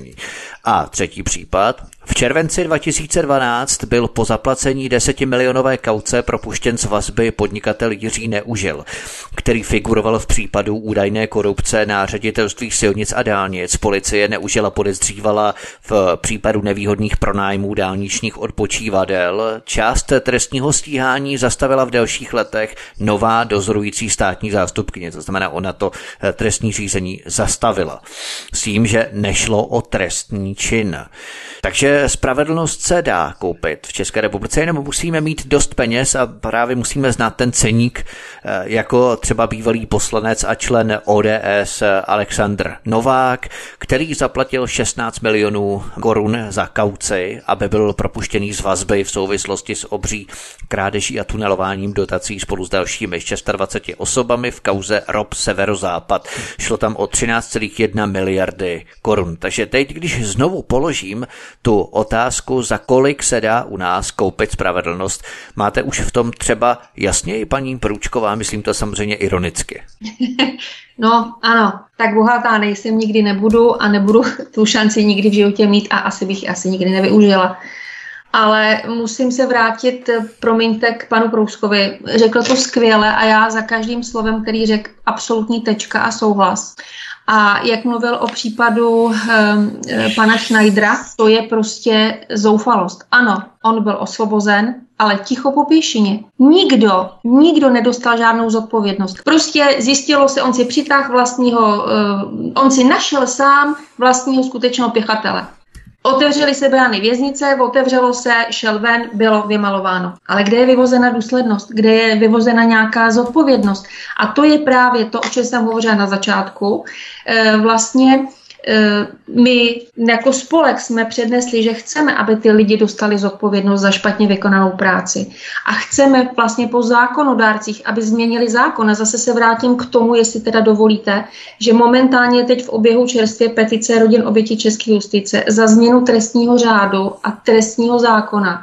A jedná se hlavně o tom, aby už nerozhodoval soudce, který rozhodl, ale o obnově, aby těm lidem dali šanci, aby rozhodoval jiný, nezávislý specializovaný senát.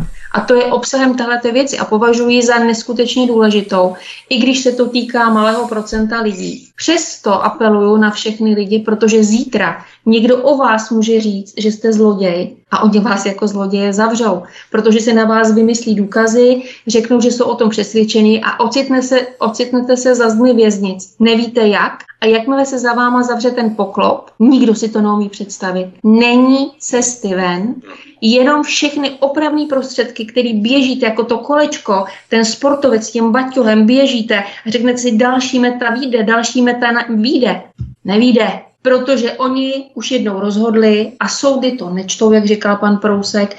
Oni si tím ani nenamáhají. Já sama mám zkušenost, že jsem mluvila s jedním státním zástupcem, kterého jsem prosila, aby si nastudoval vlastně ty materiály a on mi říkal, prosím vás, co chcete, 3 soudy rozhodly, tak jako co by jsem tam jako pomalu studoval. Umíte si představit tu hrůzu, že on dopředu dá tu nálepku rozhodnu tak, jak bylo rozhodnuto.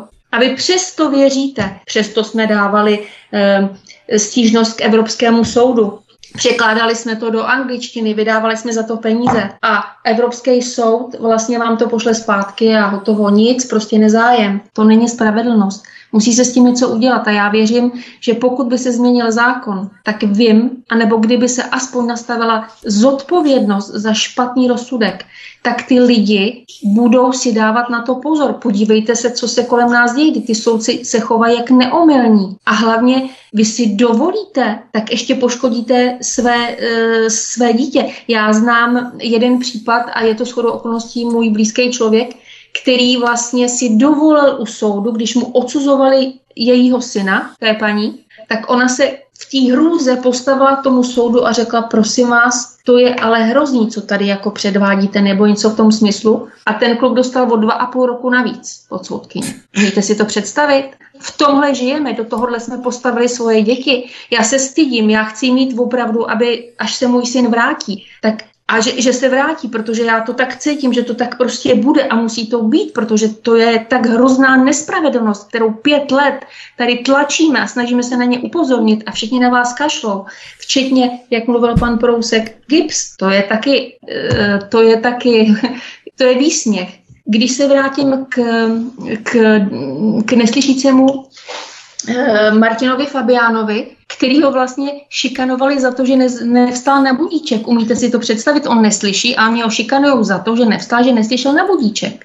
A pak se mu ve sprchách stane úraz, kdy má rozbitou hlavu, řeší to gips a výsledek gipsu způsobil si zranění sám zvonem a náserou od koštěte. Prosím vás, kde to jsme? Umíte si to představit? V tomhle, do tohohle jsme postavili naše děti.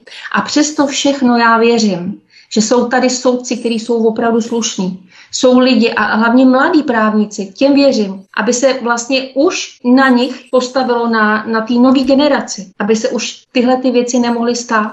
Je to do nebe volající. A promiňte, já jenom jsem tím chtěla říct, že dokud se nespojíme a dokud nebudeme křičet tohle do světa, tak se nic nezmění. A apeluju právě na naše poslance, kteří jsou schopní vám slíbit cokoliv, protože se potřebují před volbama, ale potom ve finále třeba neudělají nic. Ať změní aspoň tenhle zákon. Ať udělají něco pro tyhle ty lidi. Tyto případy mě ale navedly na poslední kapitolu našeho rozhovoru, našeho povídání, protože jsme si všimli, že odvolací soudy zrušily rozsudek toho předchozího soudu v těch případech, které jsem citoval, což nebývá zas tak až úplně obvykle. Většinou se kryjí, většinou to potvrzují ty další instance soudu. Jak to probíhá s těmi dalšími odvolacími soudy? Mají tendenci své kolegy spíše podržet, tu kontrolu provádět spíš formálně, anebo tam skutečně dochází k nějaké revizi toho předchozího soudu nižší instance? Paní Brůčková. No já z naší zkušenosti všechny soudy se překlopily a potvrdili se pouze rozsudek prvního soudu. Nikdo vůbec se nezabýval k tomu, co jsme tam psali. Přikládali jsme k vrchnímu soudu nové důkazy a pozor, apelovali jsme na to, že ten náš případ má souvislost s Metropolitní spořitelnou. To se jim do spisu vůbec nechtělo dát. Měli jsme tam člověka, bývalého kriminalistu, který byl ochoten vypovídat ve prospěch mého syna. Vůbec se tím nezabýval. Prostě oni vás neposlouchají, oni nechtějí, oni prostě to odsoudili. Když se to dalo k nejvyššímu soudu, tak vlastně nejvyšší soud mi odpověděl, že vlastně, no tak jako oni rozhodli a jakoby, že to považují, že to tak prostě je. V podstatě to nikdo nečte, nikdo se tím nezabývá. O ústavní stížnosti, tý jsme se věnovali. Dokonce jsme ji nechávali trošku zpracovávat i člověka, který na ústavním soudu pracoval s domněním, že opravdu aspoň nějakým způsobem se tam to přečte. Ani ústavní stížnost, ale to je u všech případů nejen mého syna.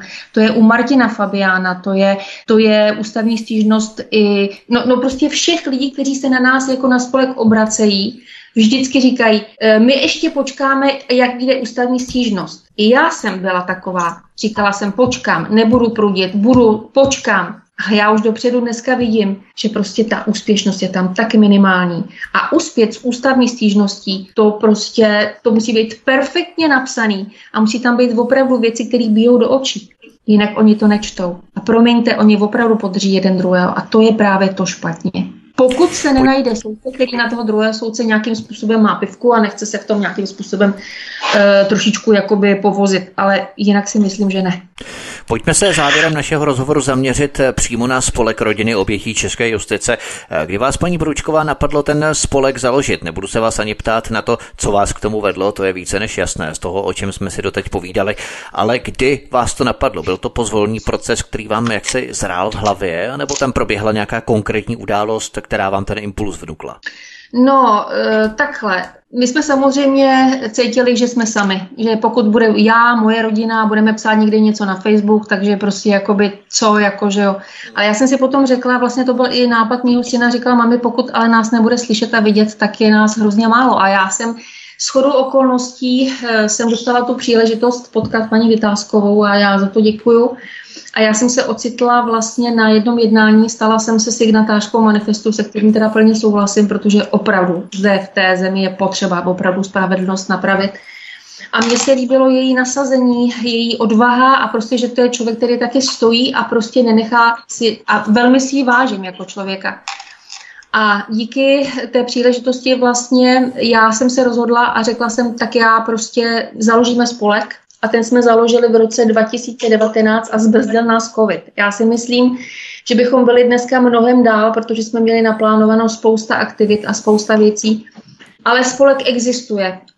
Obrací se na nás lidi, kteří jsou stejným způsobem poškození. A teď nebudu mluvit jenom o tom trestním právu a o tom vlastně, ale pozor, i rodinné právo. Jsou tady vlastně i lidi, kteří se nedokážou bránit. Naše děti ano, protože oni umí křičet a my za něma stojíme. Ale jsou tady i malé děti. A pokud zrovna se na nás obrátila jedna paní, které zabavili 4 děti, umíte si to představit, soudí se byla 4 děti a ona za ně bojuje. To jsou lidi, za který se potřebujeme postavit. Takže nejenom trestní, ale rodinné právo, ale pak jsou tam ještě exekuce, pak jsou tam různí, jak pan Prousek říká, šmejdoviny, prostě kdy ty lidi prostě přijdou o majetek. Je nás hodně a teď se na nás jakoby ty lidi obracejí, vlastně zrovna tak, jak na spolek Šalamoun, ale samozřejmě spolek Šalamoun je mnohem dále, ten má prostě svoji historii a má právníky.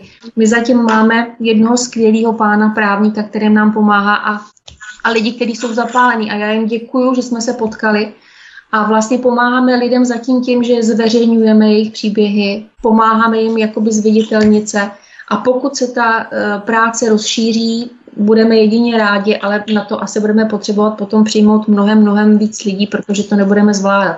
Ale taková ta lidská pomoc, že tady jsme a víme o tom a víme, jak to funguje a že ty lidi můžou nám o tom napsat a my to můžeme dát aspoň na ten web, protože tam to křičí. ty případy, tak aspoň to málo můžeme dělat. Spolek Rodiny obětí české justice tedy spojuje matky a rodiny, které mají negativní zkušenost s justičními orgány. Kolik takových rodin k dnešnímu dni zhruba zdržujete? Tak je nás asi kolem momentálně asi 40, ale už mám, protože říkám, zbrzdil nám COVID. My jsme vlastně začínali asi s 12 členy a postupně se na nás ty lidi jakoby obracejí. A my jsme měli vlastně v březnu ve spolupráci s paní doktorkou Šalamoun na Josifovském sympóziu, který se dělá každý rok, jsme měli takzvanou výroční schůzi a chtěli jsme oslovit i lidi, které v té oblasti jsou, to znamená Brno a okolí, protože zatím jsme se pohybujeme, zatím Praha, že jo. Ale bohužel říkám, nevyšlo to, já čekám, že až tahle situace nás trošičku s covidem se vyřeší a já věřím, že to bude úplně v pořádku, že prostě to všechno najednou zmizí, tak potom věřím, že se rozšíříme, že nás bude mnohem víc, protože už mám jako indicie o tom, že ty lidi se na nás opravdu obracejí, nebo jsou lidi, kteří třeba ten výkon trestu vylezli a chtějí vrátit své případy zpátky. Ale říkám... Obávají se třeba ti lidé nějakým způsobem zveřejnit ten jejich příběh, aby nebylo více postižení za to? Přesně mluvíte o tom, co jsem vlastně zapomněla říct, že ty lidi mají strach. A oni vám sice napíšou vám, co se děje, čeho jsou účastníky a že by to, ale řeknou, ale my se to bojíme zveřejnit, nebo bojíme se to dát na ty stránky, protože máme před sebou ještě ústavní stížnost, jo? A nebo ten člověk se bojí, že bude v té věznici šikanovaný, nebo prostě, jo, je tam taková ta obava a já je na jednu stranu chápu, protože já si myslím, že na tohle to musí mít člověk velkou odvahu, aby napsal a veřejně vystoupil a řekl, tohle není pravda, je to takhle, na to člověk a ta společnost musí dozrát, protože my jsme pořád manipulovaný médiema, který nám dávají nepravdivé informace. Podívejte se na Kramnýho, podívejte se na Nečesanýho. Teď neustále nás masírujou nepravdivýma informacemi, které jsou zavádějící a vytváří a manipulujou s námi. To je to slovo. Ano, oni s náma manipulují. Oni nám dokážou vytvořit úplně jiný úsudek, než bychom měli, kdybychom se tomu věnovali. Jo. Takže asi tak. Tak poslední zhodnocení, Zbyněk Prousek. Zbyňku, jakým způsobem bychom mohli zakončit ten náš dnešní rozhovor, kde opravdu byly řečené otřesné skutečnosti, jakým způsobem pracuje česká justice, co všichni víme, ale je potřeba zveřejňovat konkrétní případy, konkrétní příběhy, konkrétní informace, jakým způsobem to probíhá, jak bychom to mohli zakončit? Tak já si myslím, že pořád ukončit musíme, ale veřejnou diskuzi o tom, jak je tady katastrofický a krizový stav české justice, ta by měla pokračovat. Ta diskuze veřejná by skončit neměla. To je taková moje preambule těch několika závěrečných poznámek. Teď já svoje teďka závěrečné vystoupení v několika málo minutách shrnu asi tak. Tam, kde teďka padlo slovo strach, to jsem já tady nezmiňoval, ale honem jsem tady udělal poznámku, ano. Strach vyhovuje bordelu justici. Já jsem se teďka zrovna taky setkal s příběhem, kde jsem tomu dotyčnému, koho se to týkalo, ta křivda, koho se týkala, tak jsme něco spolu povídali a já říkám, a ty nemáš? On říká, no víš, ale já do toho nepůjdu, já mám strach. Já říkám, a čeho se jako bojíš? A on povídá, no já se bojím, abych ráno neměl v autě 8 kg kokainu a tak dále, a tak dále. Čili dneska se lidi daleko víc bojejí z klientelizované policie nebo z klientelizovaných policistů, abych si vyjadřoval přesně, než bojovat za pravdu. To je taková systémová poznámka.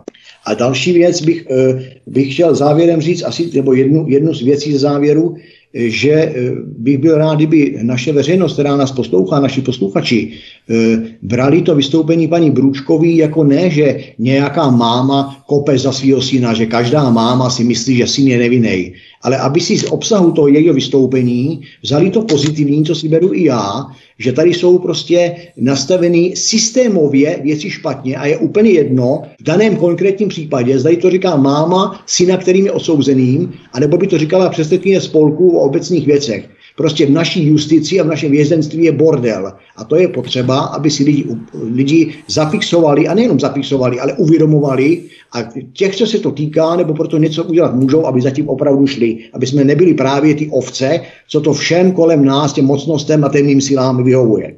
Já si myslím, že díky tady tomu stavu, který opravdu ty justici je, policii, státním zastupitelstvím, justici, se nám, přátelé, stává z té ústavy naší, za kterou bojovali naši předkové a tak dále, různými způsoby, se nám z toho stává kus hadru, a to bychom asi jako občani taky pomalinku nějak měli začít navnímávat a taky proti tomu něco aktivně dělat, čili ne kvákáním u piva, ale opravdu aktivně, čili legitimně a tak, jak každý a podle možností každého z nás. Já bych tady ještě doplnil k tomu systémovému nějakému závěru, že když jsme pořádali seminář v rámci Institutu Aleny Vitáskové, který byl 7.9. v sídle Poslanecké sněmovny, kde bylo několik řečníků, a který byl v podstatě zlomový, který sám pan prezident republiky pozdravil svoji zdravicí a vyjádřil tam, že ho považuje za zlomový vzhledem k situaci v justici, tak je tam taková, krom obsahu, ten tady nechci pitovat, na to není čas ani potřeba, tak je tam takový zajímavý neviditelný výstup. Totiž na ten seminář byli pozvaní všechny špičky české justice, ministryně spravedlnosti, šéf asociace soudců, šéf asociace státních zástupců, šéf advokátní komory, šéf vládní zmocněnkyně pro lidská práva a tak dále a tak dále. A můžete si sami odpovědět, kdo tam přišel. Nikdo.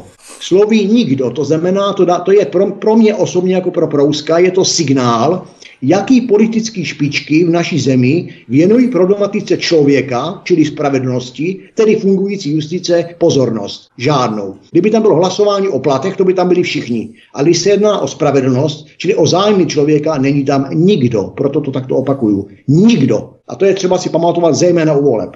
Jedna z dalších mých poznámek je, že musíme opravdu tu veřejnou diskuzi zaprvé směrovat směrem k justici, o tom je tady celý dnešní pořad, a chtít prostě pod justici za špatný, tak jako chceme za u řemesníka za špatný výrobek, prostě sankci, nebo něco reklamujeme a chceme zdovolovat svých práv, musíme jako veřejnost chtít, aby to samé fungovalo v podmínkách české justice. Čili špatný rozsudek, automaticky trestní odpovědnost soudce, který se pod to podepsal, proto je tam podepsaný, jménem republiky rozhodl a on musí nést odpovědnost za to, jaké rozhodnutí přijal a vydal, protože to rozhodnutí se týká živých lidí, to není o nějakých skříních někde na chodbě. A to samé souběžně s tím vyžadujeme po našich politicích, a to je moc takový špatný slovo, ale po našich poslancích, zákonodárcích, vyžadujeme ne sliby, ale vyžadujeme po nich výsledky práce. To je totiž totéž. Když budeme jako veřejnost vyžadovat po těch soudcích odpovědnost za vydaná rozhodnutí, tak vyžadujeme také výsledky práce po lidech, které jsme si zvolili. Ono to potom bude o něčem jiným. Trošku jiná hudba by se měla začít hrát. A úplně moje poslední poznámka je, jak tady paní Brůčková, a mluvili jste o tom spolu, o tom institutu ústavní stížnost, tu tady nechci rozpitvávat, ale podívejme se na ten institut, nebo zkusme se zamyslet nad tím, co to signalizuje. Jaký asi tady máme obrovský počet ústavních stížností. Podle mě prostě ten institut ústavní stížnosti je jakýmsi krajním opravným prostředkem. To nemá být běžný, ale ono je, ten ústavní soud je dneska zahlcený ústavníma stížnostmi. To vám potvrdí i obyčejný tiskový mluvčí nebo nějaký soudce zpravodaj v jakýkoliv konkrétní kauze, že ten ústavní soud je přehlcený. A co to pro mě jako pro člověka, občana signalizuje? To znamená, že ty obecní soudy, ta soustava obecních soudů pracuje nekvalitně. Patlají to tam. A zase jenom pro zpestření vám řeknu, že já jsem se kdysi pohyboval na stupni okresního soudu jako řadový úředník a bylo zažitý to, že vám soudce okresního soudu, neříkám zrovna toho, co se u něj pracoval, ale jinýho, řekl, já když dělám rozsudek, tak to tam nějak nabliju, on se stejně odvolá, ono to jde na kraj a oni tam s tím něco udělají. Takže to jenom říkám na dokreslení toho, jak to asi v justici ve skutečnosti, v praxi funguje. A to je prostě špatný. To znamená, že ta práce těch obecních soudů je ještě větší děs, než potom ta práce toho přehlceného ústavního soudu. A to ještě, bohu dík, je občas nějaká taková ta zlatá korálka v té práci toho ústavního soudu, a já tomu věřím, že to bude i v těch kauzách, který teďka tady paní Brůčková zmiňovala, že přesně jenom nakonec ta pojistka prostě v tu a tam zafunguje. Ale i to, že tu a tam zafunguje, tak je to signál naprosto děsivého stavu u těch obecních soudů. Okres, to je vůbec paskvil, kraj, kde začínají nějaké vraždy a závažnější zločiny, tam se vlastně z toho stává okres u těch závažnějších deliktů No a potom se o tom můžeme pořád dokola bavit ve spirále, budeme pořád říkat to samé a to samé. Takže já závěrem bych řekl tolik. Chtějme po našich poslancích výsledky své práce, ne keci před volbama a ne keci nějakých opozičních politiků, jak ty první, jak ty na druhé straně to dělají všechno špatně, ale chtějme po nich, zaprvé, jak byste to udělali vy, aby to bylo dobře, a těch, co jsou u moci, tak nám dávejte účet, co jste udělali pro nás, pro občany, ne, co tady kvákáte. A po ty justici uzavírám to tím, chtějme odpovědnost za vykonanou práci, a tím nemyslím nějakou obecnou, ale trestní odpovědnost za vykonanou práci. Spackáš někomu život, půjdeš si to, kamaráde, odsedět. To je můj názor Zbyňka Prouska k dnešnímu dni. Ano, aby ty volební programy neměly proklamativní nebo deklarativní charakter, ale aby měly zásady nebo aby obsahovaly zásady kontrolovatelnosti a hlavně konkrétnosti. Tak, hovořila Olga Brůčková, zakladatelka spolku Rodiny obětí české justice, a detektiv a lovec šmejdů Zbyněk Prousek. Povídali jsme si tu o chiméře českého právního státu, o mafiánských praktikách, kdy ten, kdo se domáhá spravedlnosti, je částí společnosti vnímaný jako jakási pitoreskní figurka ve směšném panoptiku. Až takto daleko vnímání veřejnosti, co to vlastně spravedlnost je, došlo. Zatímco gauneři s ostrými lokty a s dostatečným kapitálem mají větší šanci si u nás tu spravedlnost koupit. Bavili jsme se tu také o možnostech nápravy, kterými by šlo alespoň částečně arrogantní a povýšenecké jednání soudců, státních zástupců, soudních znalců a policie napravit nebo alespoň minimalizovat. Prosím, milí posluchači, nechte nám vaše komentáře pod pořadem na kanále YouTube, pokud máte podobnou zkušenost s nespravedlivým soudním procesem nebo dokonce s jeho upřením. Kontaktujte mě na redakční e-mail Svobodného vysílače, případně paní Olgu Brůčkovou. Budete-li chtít třeba vystoupit, sdělit svůj příběh, protože už máte pokrk jenom tichého přiblížení, nespravedlivého odsouzení vašeho blízkého vás psychicky vyčerpalo, finančně zrujnovalo. Určitě mě kontaktujte na redakční e-mail pod studiem Tapin-radio, nebo nechte na vás kontakt v komentáři na YouTube, abych vám mohl napsat zpátky, a velmi rádi vám ten prostor u nás na Svobodném vysílači poskytneme a umožníme vám vystoupit se sdělením vašeho příběhu. Buď samostatně, nebo budete-li chtít i s Olgou Brůčkovou, případně s kýmkoliv, se Zbyňkem Prouskem. To se už potom můžeme interně technicky dohodnout.